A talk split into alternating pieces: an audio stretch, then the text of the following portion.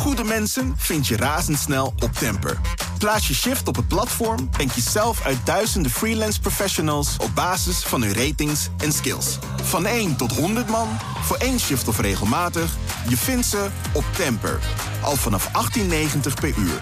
Temper, shift your workforce. Pajageli. De Perestrooikast. Een blik op Oost-Europa.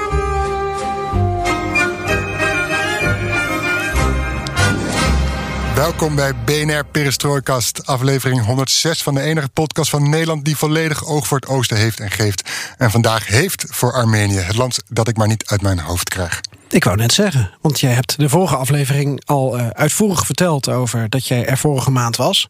Gaf je ons al een tipje van de Armeense sluier.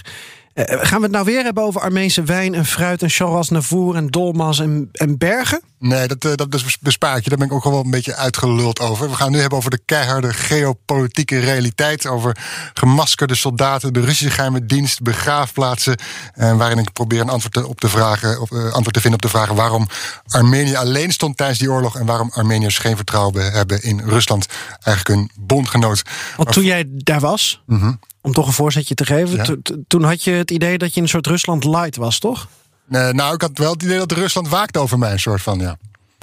Moedertje of vadertje? Uh, moedertje. Oké. Okay. Dus dat. Um, maar goed, voordat we hierover gaan praten. Ja. Uh, nog Leuk. een rondje nieuws. en waar kom jij mee aan na de Kalinka-klap? Nou, ik kom met een ode aan de Hongaar. Maar ik heb iemand uitgenodigd om mij te helpen bij die ode Aha. aan de Hongaar. Die naam verklappen we nog niet? Nee, natuurlijk niet. Oké. Okay. En ik combineer een boek met klassieke muziek. En we hebben een mop van Joost, die hij vooraf heeft ingesproken, want hij is op pad voor de televisie. Uh -huh. Hoe kan dat nou belangrijker zijn dan een bijdrage ja. aan deze uitzending? Maar goed, hij heeft dus de bijdrage aangeleverd. Uh, 24 seconden, zo lang duurt hem op? Ja, ongeveer. Oké. Okay. Vond hij nog een gaatje? Ik ga alvast nadenken over of ik ga lachen. Ja. En je weet het inmiddels, alles ten oosten van de rivier de Elbe kan de komende weken, maanden, jaren in deze podcast besproken worden. En wat heel leuk is, is dat wij sociaal en democratisch zijn en dat je ideeën kunt inbrengen via Twitter, Perestrooikast, of mail ons op perestrooikast.bnr.nl. En daar doen we nog wat mee ook. Ik ben Floris Akkerman. Mijn naam is Geert-Jan Haan. En dit is BNR Perestrooikast.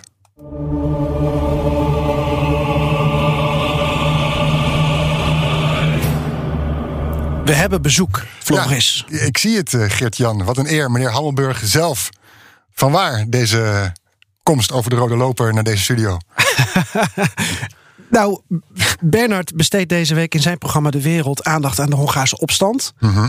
uh, deze week en volgende week tot aan 10 november, als ik het goed heb, 65 jaar geleden dat die plaatsvond. 18 dagen lang in Hongarije. En hij vertelde over zijn herinneringen uh, van vroeger, hoe hij die Hongaarse opstand en met name ook de nasleep heeft uh, beleefd. Uh, de koppelingen aan het heden en in BNR de Wereld heeft hij daar aandacht voor in een gesprek met Kati Piri. Maar toen dacht ik, die herinneringen van Bernard, ook plaatsend in de huidige context, die verdienen een breder publiek. En, en ja, dan zijn wij natuurlijk de uitgelezen partij Precies, daarvoor. Zo'n breed publiek. Dus, maar uh, Bernard, kleine jongen was je toen, korte Ja. broek aan, uh, voetbal op straat. Ja, ja, Uh, je was niet, nog Ik- niet als journalist, aanstaand journalist in Boedapest. Zeker niet. Ik was negen en ik woonde eh, eigenlijk hier pal om de hoek bij BNR op de Vrijheidslaan. Mhm. Ehm, dat is dus net over de Berlagebrug van hieraf. Het is denk ik hier vandaan als je gaat lopen. Een steenworp. 600 meter, zoiets. Ehm en ehm, dat was de Stalinlaan. Oorspronkelijk heette het de Amstellaan. En de Churchillaan heette Noorder-Amstellaan. En de Rooseveltlaan heette Zuider-Amstellaan. Maar die zijn in 1946 omgedoopt om het, om het Amsterdamse volk te herinneren aan de bevrijders uit de Tweede Wereldoorlog. En dat waren Stalin, Churchill en Roosevelt. Tot 1956, tot die opstand in Hongarije en vooral de, de ingreep van eh, de Sovjet-Unie op 4 november 1956. En toen sloegen bij een aantal mensen in Nederland en ook elders, denk ik, de stoppen door. En toen, dacht, en toen was dat idee van je kan toch zo'n zo'n straat niet meer laten noemen naar iemand die inmiddels was ontmaskerd als monster. En ook symbool stond voor deze, eh, ja, deze invasie in een ander land. Ja. En eh, toen is er eh, op eh 5 november een voormalig communistisch raadslid. die inmiddels van het communisme was genezen, zal ik maar zeggen. op een laddertje ge- geklommen en heeft bij ons, en dat heb ik dus gezien. ehm, hebben, die heeft toen over alle bordjes waar Stalinlaan stond. 4 novemberlaan geplakt. Ja, die foto die heb je aan ons Nee, nee, nee, dit is, eh, dit is wat daarna kwam. Dat Oh, ja. gebeurde, Dit gebeurde op 5 november. Ja, En vervolgens kwam op 7 november de gemeenteraad bijeen met een voorstel om de naam te veranderen. En op 15 november is daartoe besloten. Eh, en toen is de, de, vrij, de Stalinlaan omgedoopt in Vrijheidslaan. Daar heb ik een foto van meegebracht. Dan zie je dus Ja. een, iemand van. eh, dat is gewoon een gemeente. eh, eh, eh, persoon. Die ja het is een beetje een zwiebertje beeld ja, bijna. een zwiebertje. Ja, Ja, lange precies. regenjas. La- dan beetje is- volgens mij toen- nat toen, liepen arbeiders nog in stofjassen, wat ze ook deden. Ja, hij heeft in zijn rechterhand het bordje Stalinlaan. En terwijl hij dat heeft, hangt hij het bord Vrijheidslaan op. Vrijheidslijn op, precies. Nou ja, en dat was dus een hele ingrijpende gebeurtenis. Het was een, überhaupt een heel ingrijpend jaar. Want je had ook de Suezcrisis. Het is de oorlog eh, om het Suezkanaal. Eh, waardoor eh, we hier ook autoloze zondagen hadden. Iedereen denkt dat dat pas in 1973 voor het eerst was. Maar dat is dus helemaal niet waar. En dat gebeurde allemaal tegelijk. En op zo'n klein jongetje maakte dat eh, enorme indruk. Ja. Maar er zit nog een andere kant aan het verhaal. En daarom vind ik het zo relevant. Dat je kunt zeggen: oké, dat is allemaal gebeurd. En nou ja, dat is een soort symbool. Joop den Uyl was in die tijd fractievoorzitter van de Partij van de Arbeid in de gemeenteraad. En die zei: Het maakt natuurlijk geen moer uit, maar laten we maar wat, doen. Hebben we het gevoel dat we tenminste eh, ja, iets, iets doen. Hè, maar het na, de naam veranderen van een straat in Amsterdam maakt geen eh, indruk op het Kremlin. Ehm, maar eh, er kwam toen een enorme vluchtelingenstroom. En die, die Hongaren waren, om het zo maar te zeggen, als vluchteling ontzettend populair.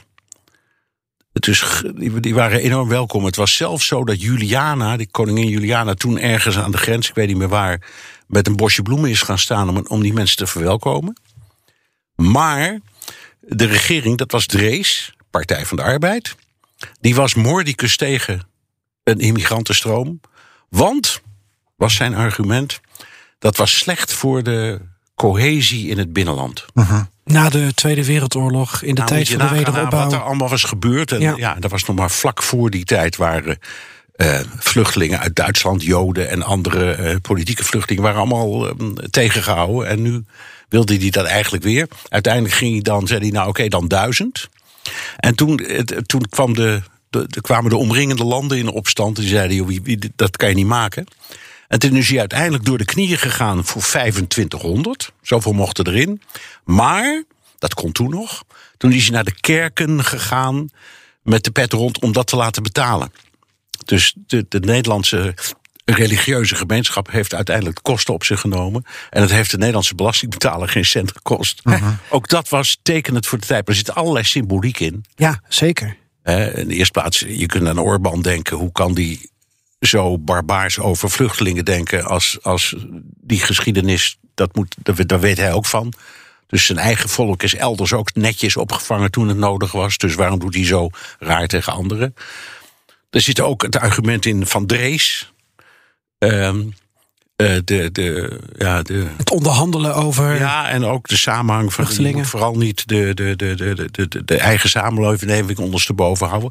Lees Orbans Ja. definitie van de parallele samenleving. Eigenlijk hetzelfde. Dus vandaar dat ik het zo opmerkelijk vond en ook belangrijk om er toch op die manier een beetje bij stil te staan. Ja, en dat gestekkel met die vluchtelingen van toen Ja. zie je nu, ook natuurlijk, nu, nu natuurlijk ook vanuit eh, Den Haag over getallen. Precies, cijfers, precies. eh. Maar er wordt precies hetzelfde. Er gebeurt, de argumenten zijn hetzelfde. Denk aan de, aan de, aan de cohesie van de, van de samenleving. Mag je het niet te veel overeind te houden, halen. Eh, je moet het beperken. Je moet quota afspreken. Die, die hele discussie komt dan steeds weer terug. Maar wat jij ook zei over die eh, vrij genereuze ontvangst in Nederland uiteindelijk door Juliana en door de mensen Ja. richting die, die Hongaarse vluchtelingen. Ik zat er even over na te denken toen je dat zei. Ik, ik heb het beeld op mijn netvlies van eh München. Ik denk 2015 hè, met Wier Schafferdas van Merkel. En dat de Syriërs daar aankwamen en toch vrij hartelijk werden ontvangen.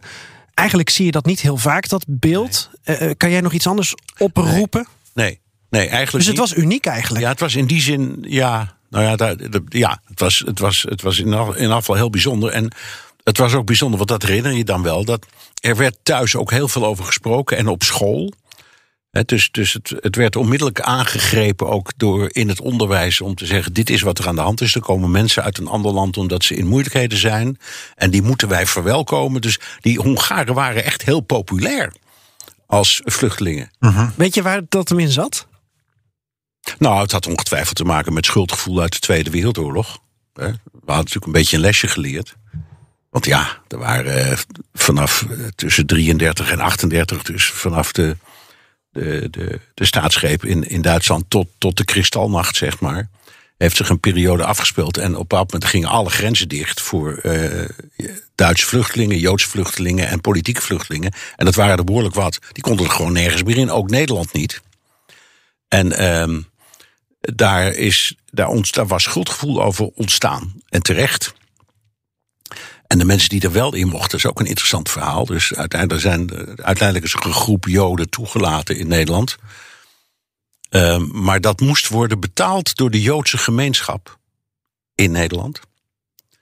En niet door de belastingbetaler. En er werd een kamp voor ingericht. Eerst zou dat gebeuren in de buurt van, ik meen, uh, waar woonde Wilhelmina? Ik geloof, uh, nou ja, die woonde ergens. Nee, niet in Soestdijk, Oh. dat, maar goed, daar in de buurt. Ja. En daar in de buurt zou zo'n kamp komen. En dat heeft Wilhelmina toen tegengehouden. Not in my backyard. Oké. Dus toen is er uiteindelijk een vluchtelingenkamp ge- ge- gebouwd in Drenthe. Dat, heette, dat, dat werd dat wat Westerbork werd. Dat was een opvangkamp voor Duitse Joden. Betaald door de eh, Nederlands-Joodse gemeenschap. Goh. Dus, en dat was allemaal maar heel kort geleden. Nou, daarna is dat, zoals je weet, een doorgangskamp geworden voor de, de transporten naar eh, Auschwitz en, en Sobibor. En daarna, toen de oorlog voorbij was, is het nog een tijd lang een opvangkamp geworden voor. ehm eh, hoe heet dat? Uh, Ambonese heette dat toen. No- Noemen we nu. Ja, Molukkers. Molukkers. Ja. Ja. Eh, die hebben daar toen ook nog een hele tijd gezeten. Dus de- die geschiedenis staat bol van foute dingen. Ook bij die Molukkers was er van alles mis. Want Nederland had beloofd. Van kom nou maar hier. En wij zorgen dat jullie gebied, de Molukken, dat dat onafhankelijk wordt. Dat, gaan wij, dat garanderen wij. En dat hebben we vervolgens niet gedaan. Dus die hebben we ook laten stikken. Dus dat- er zat veel schuldgevoel in de Nederlandse gemeenschap, denk ik. Op het moment dat die Hongaren kwamen. En die werden dus eh, verwelkomd, behalve door de regering. Die had grote problemen. En je hebt het als negenjarige Bernard dus beleefd, ervaren. Ja, nou ja. Op jouw manier. Jawel, maar goed, ik kwam natuurlijk ik kwam uit een Joods gezin. Mijn, allebei mijn ouders waren enige overlevenden. Dus het, dat onderwerp, dat leefde ook voor een klein jongetje al. Dat was onvermijdelijk. Dus het was misschien voor, denk ik nu, voor mijn ouders ook een beetje een herhalingstrauma. Wat ze allemaal zagen gebeuren. Vandaar dat er zoveel over werd gepraat. En vandaar dat ik mijn ogen uitkeek toen echt letterlijk voor mijn neus. Die foto die je er net eh liet zien, Floris. ehm, die borden werden, eerst die plakkers eroverheen werden gedaan en daarna die borden werden veranderd. Dat heeft echt een verpletterende indruk gemaakt. Ik, mag ik nog één vraag stellen? Eh, dat, dat mag. Vanuit de, de huidige context, Bernard. En je bent buitenlandscommentator bij BNR. Je volgt al heel lang internationale gebeurtenissen. En je bent ehm, in principe, ja, ik weet niet of dat woord altijd klopt, objectief. Eh, je bent ook een mens, dus je hebt ook opvattingen. Eh, maar je probeert er altijd eh, neutraal en van, van meerdere kanten naar een situatie te kijken. Als je kijkt naar hoe Orbán zich nu opstelt met, met deze geschiedenis die we beschrijven van de Hongaarse opstand. Kan je daar ook boos om worden? Ja, dan kan ik boos om worden, ja. Ehm, aan de andere kant, hij heeft enorme steun. Dus het, het, het- wat je zegt van hoe pak je dit nu aan? Hè? Dat, dat is de vraag in mijn hoofd. Ja. Natuurlijk ben ik boos. Ehm, maar ik ben boos ook op die enorme groep die op hem stemt, zoals dat ook in andere landen gebeurt. Ik ben ook boos op eh 72% van de Amerikaanse republikeinen die tot de huidige dag zegt dat Joe Biden de verkiezingen heeft gestolen. Dat, soort dingen kun je boos om worden. Maar wat veel interessanter is, hoe komt het dat zo'n groep zo groot is? En dat is wat mij fascineert in Hongarije. Want de vraag die voor mij leeft is: een volk dat zelf dit soort dingen heeft meegemaakt, moet ik zeg maar, toch iets liberaler omgaan met, met, met alle mogelijke kwesties, zoals vluchtelingen. En zoals persoonlijke vrijheid en ga zo maar door. Hoe kan het dat zo'n groot deel van het Hongaarse volk Orbán steunt? Dus dat is voor mij meer de vraag dan hoe, hoe, verkeerd ik Orbán vind. Want daar is verder niet veel twijfel over. Daar hebben we allemaal moeite mee. Dankjewel, Bernard Hammelburg, voor uh, ja, geschiedenis, uh, les of ervaring eigenlijk... die we dan in de huidige context uh, kunnen plaatsen. En dus in BNR De Wereld terug te luisteren via de BNR-app, de podcast. De aflevering met Kati Piri. En die gaat ook over verleden en heden, neem ik aan. Ja, zij is daar geboren. Ja. ja zij is Hongaars. -huh. PvdA-Kamerlid, voormalig Europarlementariër. Buitenlandwoordvoerder van uh, de Partij van de Arbeid. Dus die is een regelmatige gast bij BNR en in de rest van de media. En zeker in BNR De Wereld als buitenlandprogramma. Uh, maar nu gaat het echt specifiek daarover. En ook de vraag die jij stelt: hoe moeten we kijken naar Orbán? Te luisteren op zender, maar ook in de podcast, toch? Ja, dat zei ik net. Luister je wel eens ja? naar mij? Nee, ik luister nooit naar. Nee, hè? Kun je nog even blijven zitten, Bernard? Ja. Alsjeblieft.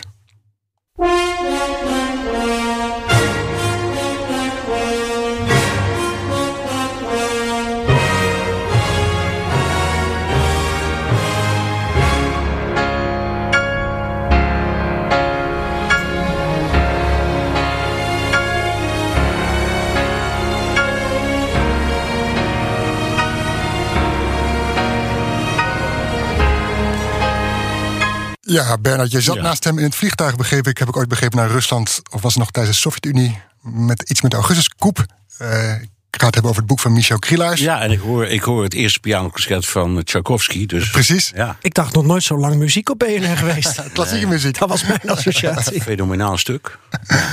Dus, ehm eh, want jij zat met hem in het vliegtuig toch? Naar, naar, naar... Nee, ik, het is anders. Ik was toen ik voor het eerst in eh, nog, dus, nee, niet voor het eerst, maar voor, op een bepaald moment in de Sovjet-Unie kwam, in Moskou.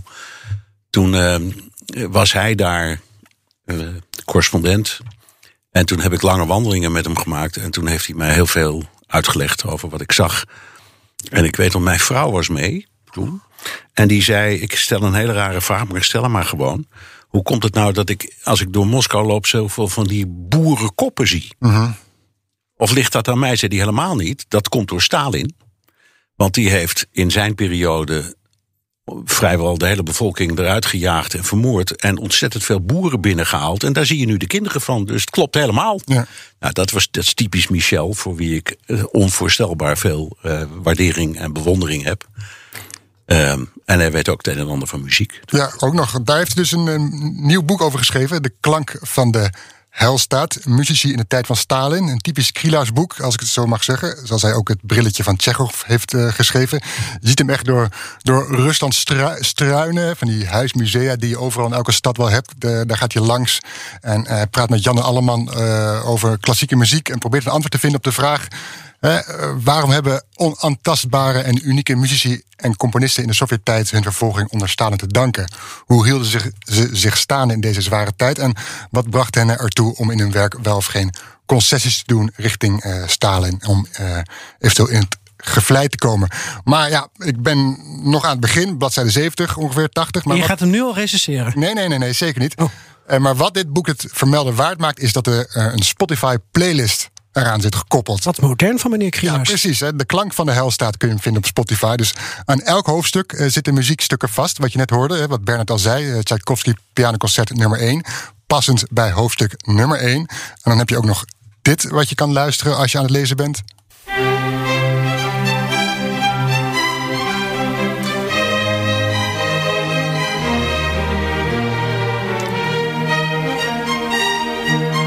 Heb je ook zo'n 2 voor 12 belletje als ik het antwoord weet? Ja, mag. Peter en de Wolf. Van? Prokofjev. Heel goed. En we hebben natuurlijk zijn naam al laten vallen, Stalin. Uh, Prokofjev stierf op dezelfde dag Ja, als, als Stalin. 5 maart Ja, 1953. en, en eh, dat lees je En voor wie liepen er meer mensen uit? Eh, voor, voor Stalin. Ja. Als ik het boek mag geloven. Ja, dat geloof ik onmiddellijk. Eh, in ieder geval, ja, dit, is dus Prokofjev. Eh, Michel heeft daar een, een, en dus Peter en de Wolf. Michel heeft daar een mooi persoonlijk verhaal bij dat je kan lezen in het boek. En tot slot nog een keer Prokofjev met een ode aan Stalin, waarmee hij wilde scoren bij de grote leider.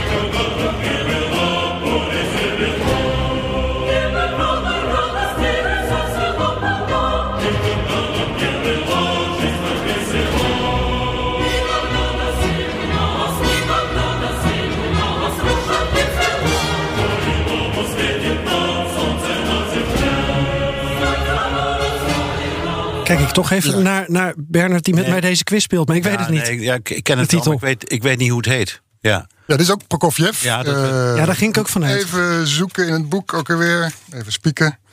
Eh, ik ben het even kwijt. Ik wist het wel. Ode aan Stalin heet het geloof ik zoiets. Nou, ja, Eh, nou, ik kan het even niet vinden. geeft niet. Kom erop terug. In ieder is- geval is- ruim 3,5 uur klassieke muziek.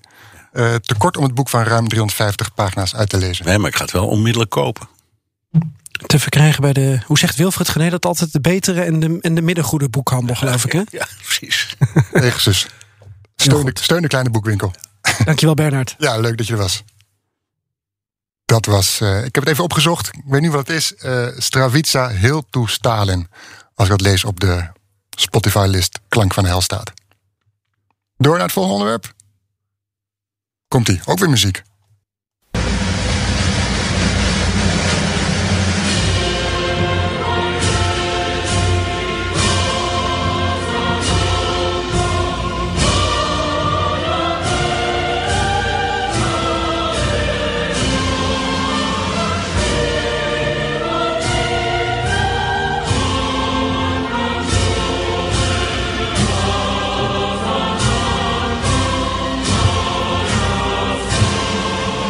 Neem aan dat dit het volkslied van Armenië is. Onze vorige aflevering hadden we het volkslied van Kosovo. Ja. Dat werd heel erg gewaardeerd. maar het was een versie met tekst. En blijkbaar is de officiële versie zonder tekst. Ja. Ik weet niet hoe het met Armeense volkslied zit. Nee. Ik heb er eigenlijk niet op gelet. Toch eens een hartje, hartig woordje spreken met onze volksliedredacteur. Dat hij dit voortaan eh, toch eens uitzoekt. Een scheiding maakt tussen met en zonder tekst. Een aangepaste tekst. En eh Op straffen van... eh één zweepslag. Ja. Zeg Armenië dus. Ja. Stond er alleen voor tijdens de oorlog vorig jaar tegen Azerbeidzjan om Nagorno-Karabakh, waar Azerbeidzjan kon rekenen op militaire steun uit Turkije en eh, Israëlische drones. Zagen we dat het Armeense leger die, die oorlog in zijn eentje moest zien te klaren. Zonder steun van het Westen. Er werd al wat geroepen door Frankrijk, maar het bleef bij praten. En zonder steun van Rusland. Ook al hebben mensen misschien daar toch een ander beeld bij. Ja, klopt. Ehm, daarover straks meer. Sinds het einde Oh, van cliffhanger. ja, ik vond hem ook briljant origineel gevonden. Cliffhanger. Sinds het einde van de oorlog, die begon op 27 september en eindigde met een staakt het vuur op 10 november, moeten Russische vredestroepen troepen Armenië en Azerbeidzjan uit elkaar houden. Maar reizend door Armenië vorige maand viel me op hoe weinig geliefd Rusland is onder de Armeniërs op straat en hoe weinig vertrouwen ze hebben in die Russische vredestaak. Laten we dan bij het begin beginnen. Want ik vind dit al een fascinerende introductie. Waar ben jij geweest eh, voor dit verhaal? Vertel eens wat meer over, over je reis, ook qua, qua route. Ja, Eh, Russische route in Armenië. Russische route naar Armenië. Nou, de, de, de reis ging eh, waar, waar dit verhaal in zich afspeelt. eh, dat is eigenlijk richting eh, het zuiden van Armenië, de provincie Shunik. En dat grenst aan Azerbeidzjan. En daar eh, is er van alles aan de hand qua eh, Russische vredestroepen die daar lopen. Qua Armenië en Azerbeidzjaanse soldaten die elkaar oog in oog aankijken. Eh, Aliyev, de Azerbeidzjaanse president, heeft gezegd van nou die Shunik-provincie, dat lijkt me wel wat voor de toekomst, want dat is ons voorouderlijk land. Dus die heeft een oogje daarop laten vallen. Wat wil zeggen van ja, die oorlog om Karabach is dus nog niet afgelopen. Dus daar heerst van alles in die provincie. oh, dat zeker een bezoek waard is om uit te vogelen. Van ja, wat, wat is er gaande? Wat is die Russische rol eigenlijk? En hoe denkt men op straat daarover? En ehm, dus eh, ik pakte de auto samen met mijn chauffeur en we reisden af naar het zuiden, richting Goris en Kapan. En ik zat het nog even op te zoeken, maar Armenië grenst niet aan Rusland. Nee, er zit, eh, er zit, zit nog wat tussen. Ja, Georgië. Georgië en Azerbeidzjan, Ja, die, ja. die overlappen, overkappen Armenië als het ware. Klopt. Want jij had het al over, nou ja, je bent richting het zuiden te- gegaan. Toen dacht ik al van, hé, hey, ja, dan daar, daar kunnen de Russen niet vanaf de grens zomaar heen. Maar ze zitten niet eens aan Armenië vast. Nee. Wel met de zuidelijke Caucasus natuurlijk en de noordelijke Caucasus. Dan is dat noordelijke deel is Rusland. Mhm. Dat even eh, gezegd hebbende, wat ehm, zag jij onderweg? Ja, je hebt dus die, die wat ik al net zei, Goris Kapan, dat zijn de twee dorpen, steden in, eh, in, in, in, in die provincie Shunik. En dat is een weg van 60 kilometer en die kronkelt door de bergen. Ik bedoel, als toerist is het schitterend, je kan prachtig plaatjes schieten. Maar wat je ook ziet onderweg is dat je eerst kom je op een Russische controlepost, waar de Russische vredelsoldaten eh, zijn. Eh, even later, nog een vijf minuten later, kom je op eh Azerbeidzjaanse eh, controlepost met gemaskerde Azerbeidzjaanse soldaten. Nog eens vijf minuten later kom je bij een Armeense legerpost met Armeniërs soldaten die eh, je auto controleren. En zo gaat het 60 kilometer, niet de hele tijd door, maar steeds om de hoeveelheid kilometer gaat het door. Eh, in de bergen zie je dan weer opeens een Armeense vlag opduiken. Daar tegenover de Azerbeidzjaanse vlag opduiken. Eh, de Russische vlag ergens tussendoor. En ja, die weg is heel, heel pijnlijk voor de, voor de Armeniërs, want ze worden eigenlijk met de neus op de feiten gedrukt. Die weg die kronkelt door die bergen, van Goris naar Kapan. En eigenlijk tot de oorlog vorig jaar in Nagorno-Karabakh had Armenië zeggenschap over die weg. Want uh, ja, daar kwam geen Azerbeidzjan tussen. Want Azerbeidzjan dat zat achter Nagorno-Karabakh, om het maar even uit te leggen. En uh, kon geen aanspraak maken op die weg en kon, was daar niet in de buurt te vinden. Maar sinds die oorlog. weg, weg. soort van ja. Want eigenlijk Nagorno-Karabakh is officieel Azerbeidzjaans grondgebied volgens internationale wetten. En uh, sinds die oorlog hebben, heeft Azerbeidzjan een aantal van die gebieden, deels uh, Nagorno-Karabakh, uh, veroverd, heroverd. Alsmede ook een gebied dat tussen Nagorno-Karabakh ligt en Armenië. Ook daar, snap je nog? Als je het niet snapt, dan. Ja, ik pak de kaart erbij. ook daar was voor de oorlog zat daar geen Azerbeidzjaanse soldaat. Maar nu sinds de oorlog staan ze eigenlijk op eigen grond tot aan de grens met Armenië. En die weg die eigenlijk tot die weg kronkelt over Armeense en Azerbeidzjaanse grond. Dus uh, opeens eisen de Azerbeidzjaanse soldaten, of uh, Baku, eist stukken van die weg op. Tot uh, afgrijzen natuurlijk van de Armeniërs die opeens geconfronteerd zien. Beetje Baarle-Nassau. Ja, zo zou je het ook kunnen zien, ja. Zonder bergen. precies, ja. Met bergen. Dus die weg is, is daar, daar, hebben ze geen controle op. En Azerbeidzjan die dat pest dan terug. Want er waren Iraanse vrachtwagens, chauffeurs of vrachtwagens, die werden niet toegelaten. Hè, die vrachtwagens richting Armenië om te bevoorraden. Die werden door de Azerbeidzjaanse soldaten niet toegelaten om een weg richting Armenië te vervolgen.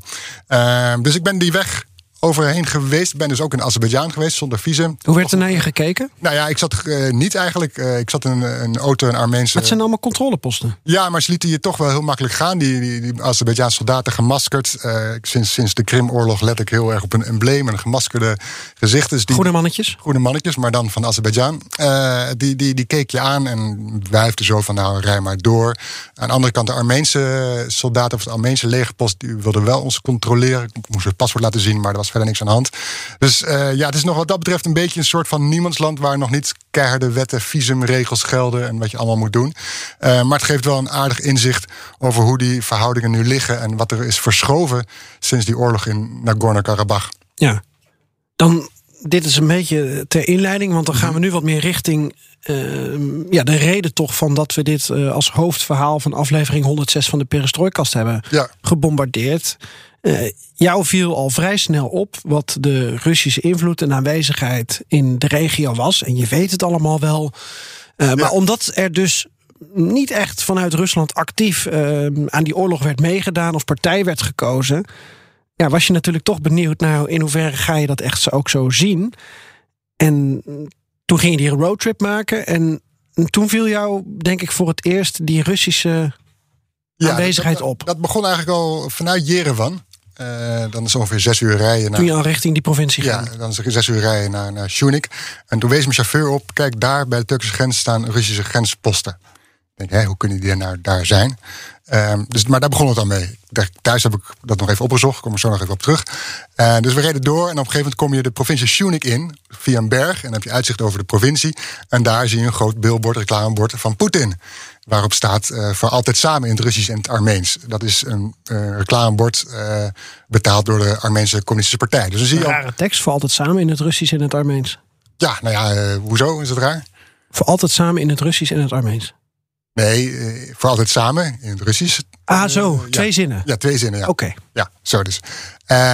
Betaald door de Armeense Communistische Partij. En maar gaandeweg ga je steeds dieper. De Communistische Partij? Ja, ja, ja. De tegenstander van Poetin tijdens de verkiezingen in eigen land. Uh, ja, zo kun je inderdaad stellen. Dat viel op van ja, hoe zit het eigenlijk precies? Maar goed, zij, zij danken Poetin.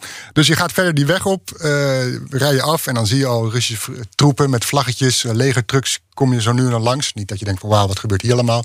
Maar dan als je, zeker die weg, dan zie je dus die Russische vredespo vredesposten, vredessoldaten.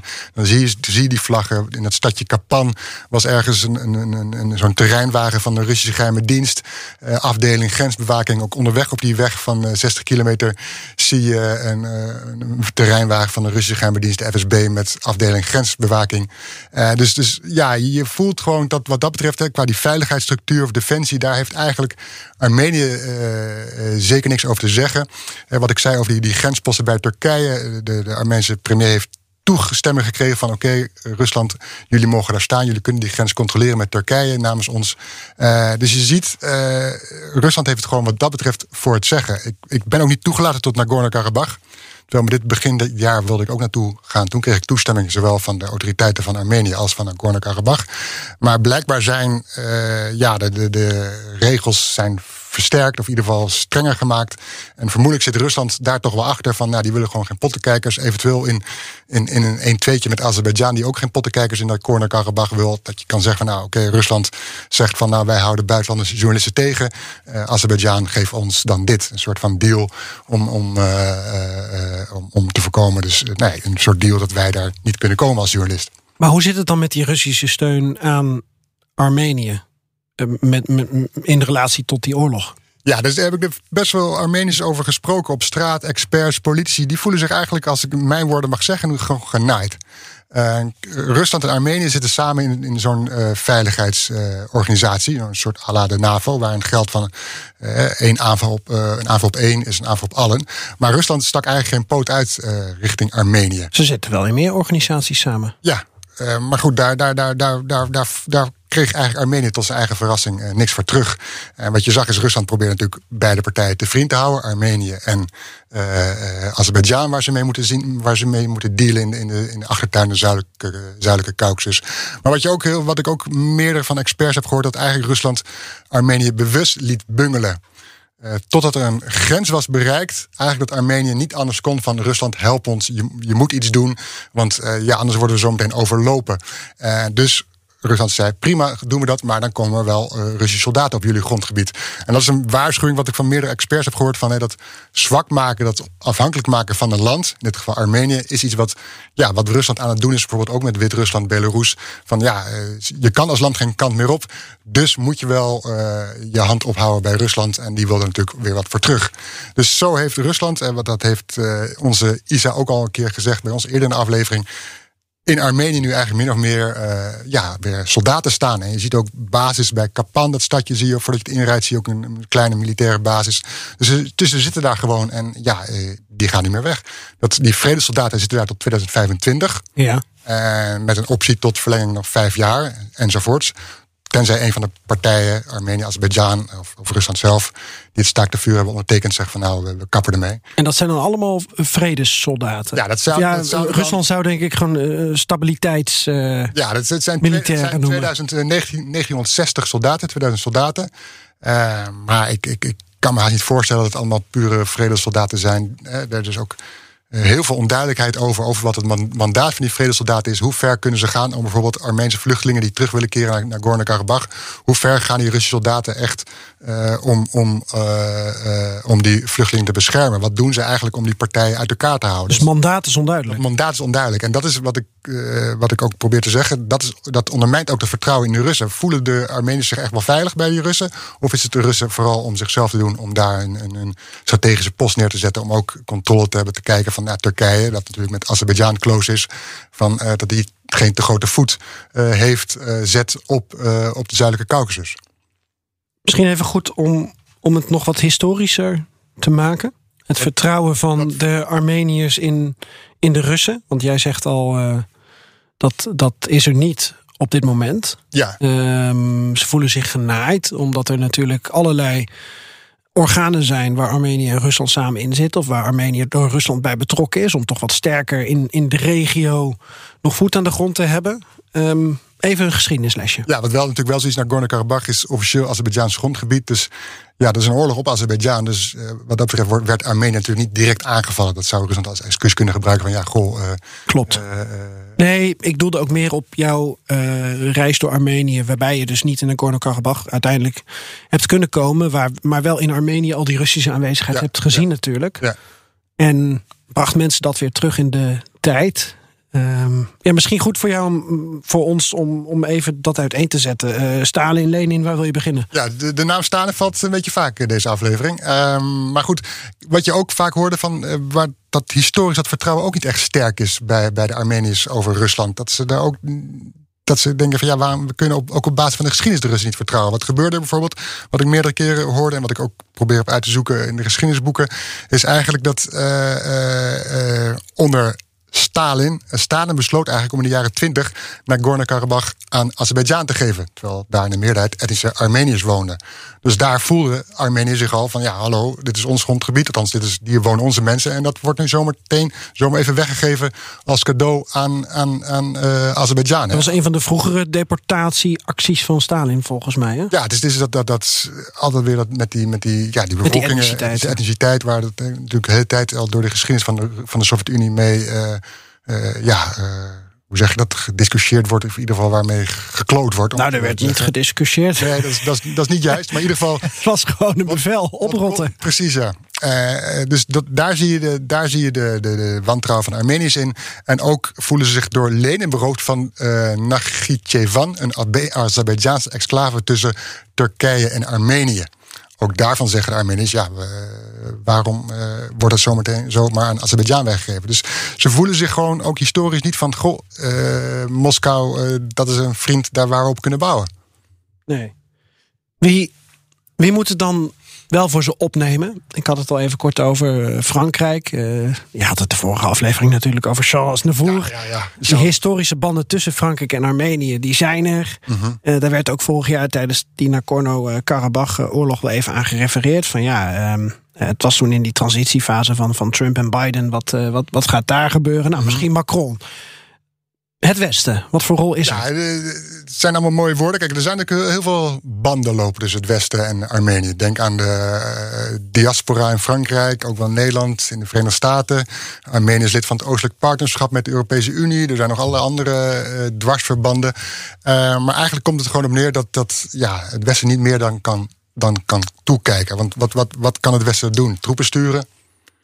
Uh, militaire steun verlenen aan Armenië. Dan, dan krijg je een, een, een, een, idee van ja, jullie steunen een land dat uh, vecht om Nagorno-Karabakh. Terwijl het Westen altijd roept van we moeten internationale grenzen respecteren. Dat zou weer een president scheppen voor andere bevroren conflicten als op de Krim of Oost-Oekraïne of uh, Abhazie of noem het allemaal op.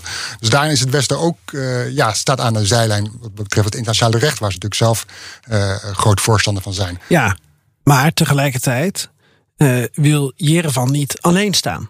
Nee, Jerevan wil zeker niet alleen staan. Dus... En ook niet afhankelijk zijn van de Russen door wie ze eerder genaaid zijn. Nee, dus wat, wat doet Jerevan nu? Wat proberen ze heel erg? Is gewoon de internationale gemeenschap uh, uh, uh, banden aan te leggen. Dus als je kijkt naar Nagorno-Karabakh, roept, uh, roept Jerevan... dat willen we eigenlijk oplossen in die OVSE-Minsk-groep... waarin Frankrijk, Verenigde Staten en Rusland zitten. Ja. Die moeten zorgen, bemiddelen tussen Armenië en, en, en Azerbeidzjan. Nou moeten we misschien wel heel kort even, even benadrukken... dat dit gebeurt natuurlijk onder aanvoering van Pashinyan, ja. premier... Ja. die uh, met zijn kabinet een deel van, van de arm Armeense bevolking vertegenwoordigt. Maar ook in Armenië zelf is uh, veel strijd. Hè? Je, je beschreef net al het billboard. Veel strijd over welke koers Armenië moet varen. Ja. Dus dit is wel de, de, ja, hoe zou je het omschrijven? De meer diplomatieke kant. Ja, dit is... ja Pashinyan is ook wel een hardliner soms. Het is een beetje een, een rare snuiterd. Ja, kijk, uh, hij loopt een beetje voor de troepen vooruit eigenlijk, voor de Armeniërs vooruit. Want Pashinyan is al heel erg bezig om, om, om uh, wat, wat, wat zijn doel naar vrede is, om Armenië eigenlijk onmisbaar te maken in de Caucasus. Dus hij wil weer band aanknopen met Turkije, waar ze eigenlijk van oudsher, historisch gezien natuurlijk, eh, 1915, een, een haatrelatie mee hebben. Hij wil ook met Iran uh, goede banden hebben, eventueel ook met Azerbeidzjan. Want wat hij wil is gewoon dat Armenië zo sterk verbonden is economisch met andere landen om zich heen. Is dat uh, voordat er een oorlog zorgt dat iemand denkt aan een oorlog, uh, ja, heb je, ben je ook zelf de sjaak als je gaat vechten met Armenië of om grondgebieden, wat dan ook. Want dan sta je ook zelf in de vingers. Plus wat je daar ook krijgt, hij probeert, kan zich daar minder afhankelijk maken van Rusland. Als hij ook vrienden wordt of beter omgaat met Turkije. Dan heb je niet alleen Rusland als, als, als enige. Ja, die de machtspositie kan misbruiken. Precies, aan ja. het zuurstofflessen hebt zitten. Dus daarin probeert hij, uh, wat dat betreft, probeert hij dus uh, dat internationaal te zoeken. En ook binnen die OVC-Minsk-groep probeert hij ook internationaal een oplossing te vinden voor Nagorno-Karabakh. Azerbeidzjan en daarentegen Aliyev roept van uh, niks, internationale gemeenschap. Dit boek is gesloten. We hebben Nagorno-Karabakh veroverd. Er zijn nog steeds wat delen in Armeens onder Armeens eh, zelfbestuur. Maar hij besluit van het is klaar. Het is, het is gebeurd. Ja. Ehm, dus zo probeert Armenië eh, eh, eh, zich een weg te vinden om, de vrede, om, om, om in ieder geval vrede te hebben en op het rechte pad te komen. Om het zo maar te zeggen, of in ieder geval op het vredespad te komen. Aan de andere kant zie je ook dat de Armeniërs daar eigenlijk nog niet klaar voor zijn. Er was, vorige maand was ook een groot feest ter ere van 30 jaar onafhankelijk Armenië. En Pashinyan had een grote lichtshow voorbereid. En dat wilde hij echt graag hebben, want hij wil vooruitkijken. Hij wil niet.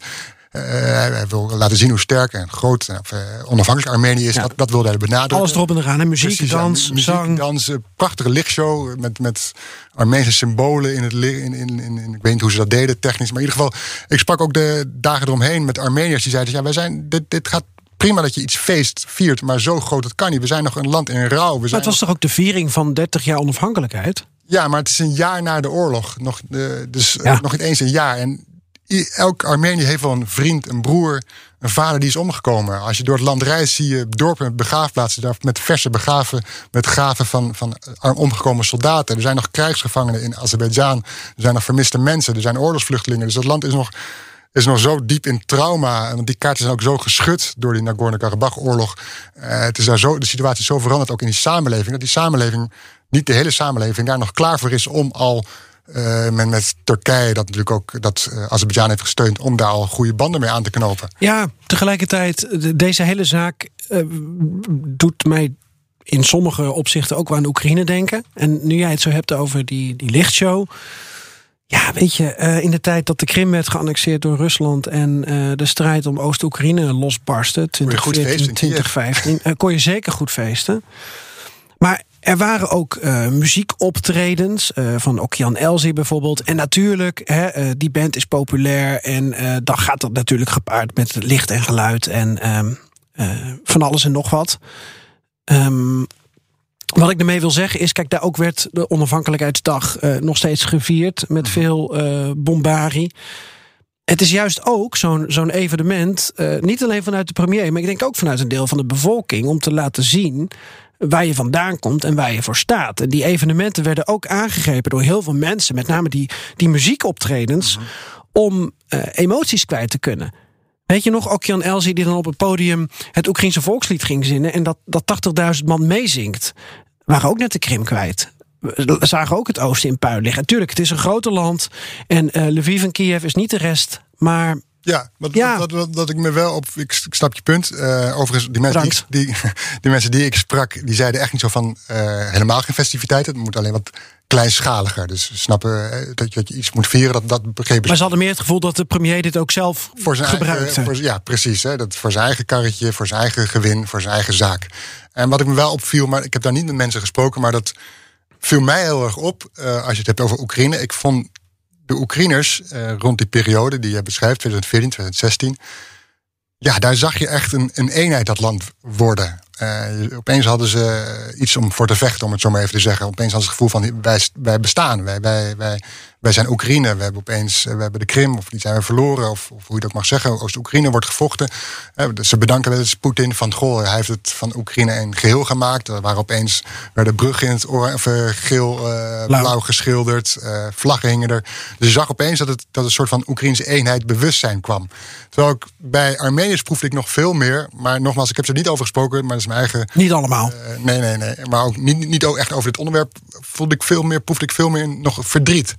En teleurstelling. En rouw. En haat. En wrok. En, en, en veel minder dat, dat Oekraïnse sterke gevoel van de borst vooruit. eh, we, we nemen het op tegen die Russen. Ja, ja de, de, de meeste mensen wonen natuurlijk in Jerevan. En dat zit wel iets van de frontlinie vandaan. Ja, En bijvoorbeeld in Kiev hebben we natuurlijk ervaren met, ehm, met Maidan. Met wat daar allemaal is gebeurd. En als je daar dan een, een festiviteit organiseert. Dan is dat ook een koppeling die je heel snel naar dat verdriet maakt. Ja, het is wel interessant. Het is meer psychologie. Dat is niet helemaal ons terrein. Maar nou, amateurpsychologie. Wat ik zo interessant vind aan jouw vraag, of aan, jou, aan jouw verhaal, en, en jij gaat zo kort nog iets vertellen over, over, over de juridische nasleep die dit krijgt. Maar wat interessant is aan jouw verhaal, is dat wat ook een beetje het verhaal van Bernard natuurlijk was: het is niet zwart-wit. Nee, dat, dat, dat is, dat is het nooit. Dat is het nooit, en zeker niet in onze regio. Nee. Eh, ja. Fascinerend. Zeker. Het, het, eh, eh, eh, het is ook fascinerend, wat ik al zo even in de vorige aflevering zei, dat je al die landen daar allemaal bij elkaar ziet te komen. Hè. Turkije, Azerbeidzjan, Armenië, Georgische vrachtwagenchauffeurs, Iran. Daar was ook nog maar gedoe over tussen Ar Armenië en Azerbeidzjan, tussen Iran en Azerbeidzjan de afgelopen weken. Dat bespaar ik eventjes. Rusland die erbij is. Dus ja, dit is gewoon wat dat betreft een, iemand zei tegen, mij, het is een mijnenveld, net als de Balkan. Ja. Je vertelt dit verhaal nu aan mij, eh, aan de luisteraar. Je hebt ook een aantal publicaties eh, waar je aan werkt, die ook uh, verschijnen nu in allerlei kranten. Nou, eentje maar hoor. Good old Reventoris Dagboek. ik maak je altijd groter dan, dan, dan je, dan je bij jezelf dat, vindt. Dat is heel aardig. Ik ben een soort Pachinian. ja. Lichtshow. Waar gaat uh, dat verhaal over? Waar gaan die verhalen over? Nou, een beetje dit, dit onderwerp ook wel. Maar ook uh, over de. Ik ben ook met uh, vluchtelingen heb gesproken. Die daar die zitten. En, en de vraag van: Goh, willen jullie terugkeren? Durven jullie terug te keren? Nou ja, dat, dat merk je gewoon dat een deel zijn. Er zouden volgens de Armeense Migratiedienst. zou het gaan om 9000 vluchtelingen uit, vanwege die oorlog naar Armenië toegegaan. Een deel daarvan gaat naar Rusland, omdat ze betere kans hebben. Een deel blijft in Armenië. Of een deel gaat terug, bedoel ik, uh, naar Nagorno-Karabakh... van de gebieden die nog in Armeense handen zijn gebleven. En een deel blijft in Armenië uit sociaal-economische redenen... maar ook uit veiligheidsredenen. Omdat ze zich gewoon niet uh, ervan op aankunnen... dat als ze teruggaan naar, naar een huis... dat inmiddels in Azerbeidzjaanse handen is gevallen... De woon, hun woonplaatsen, dat ze daar veilig kunnen leven. Ook omdat ze vraagtekens hebben bij die Russische vredesmacht. Wat gaan die doen? Wat is hun mandaat? Nemen die echt op voor mij? Dat weten ze niet. Uh, wat dat betreft uh, hebben ze zoiets van: ja, uh, wij gaan daar niet naartoe. Het is de link. Ondanks dat ook in dat vredesakkoord staat. Dat is getekend tussen Azerbeidzjan en Armenië en Rusland op 10 november. Dat vluchtelingen terug mogen keren. Al 30 jaar ruzie Armenië en Azerbeidzjan over Nagorno-Karabakh. dan noemen we het even 30 jaar omdat dat sinds de onafhankelijkheid is. Je beschrijft zelf al in het historische uh, verhaal dat uh, de strijd om Nagorno-Karabakh tussen allerlei partijen, onder allerlei uh, leiders, uh, ja, dat, dat, dat die situatie altijd onderhevig is aan verandering.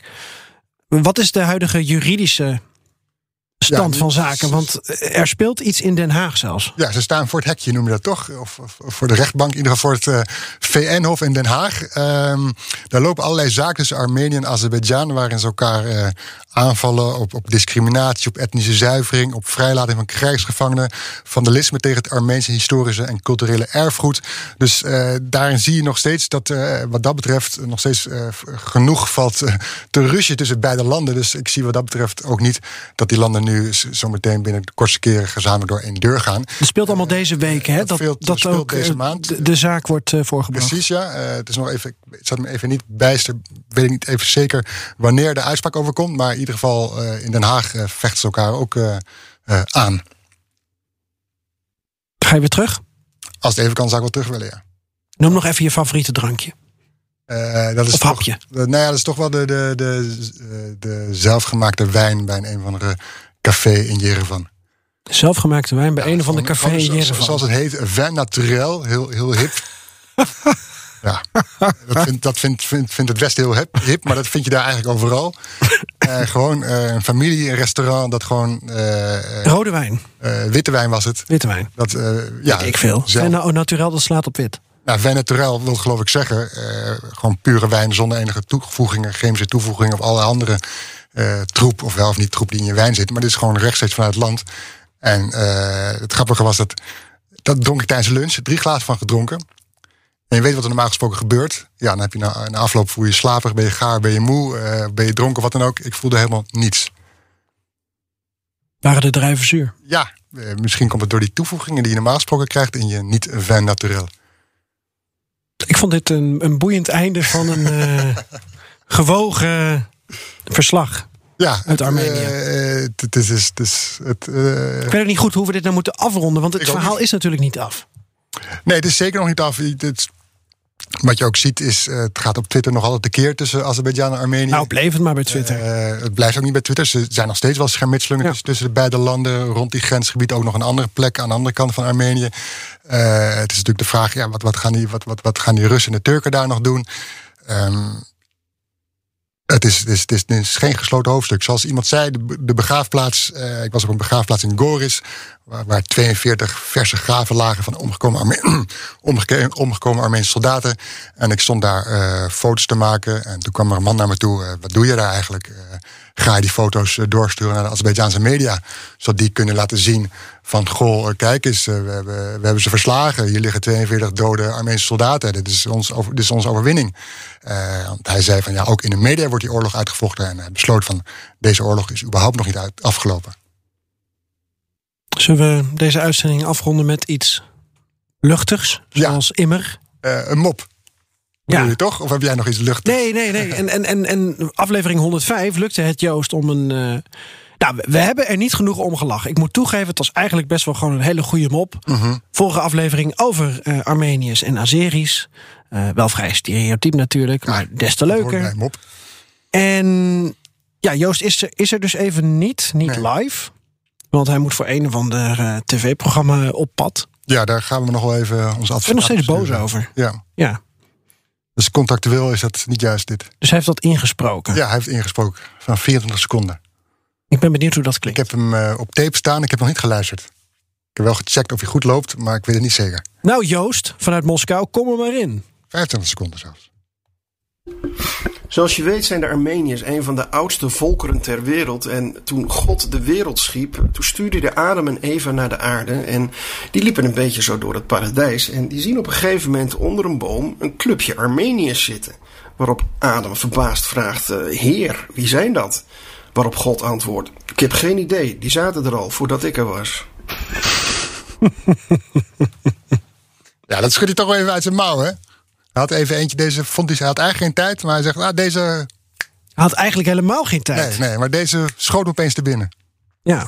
Nou ja, eh, kijk, dan, dan, dan zouden we een nog grotere geschiedenisles moeten geven aan de luisteraar. Maar ehm, ik begreep hem. Jij ook. Ja, Armeniërs zijn oud. Komt opnieuw.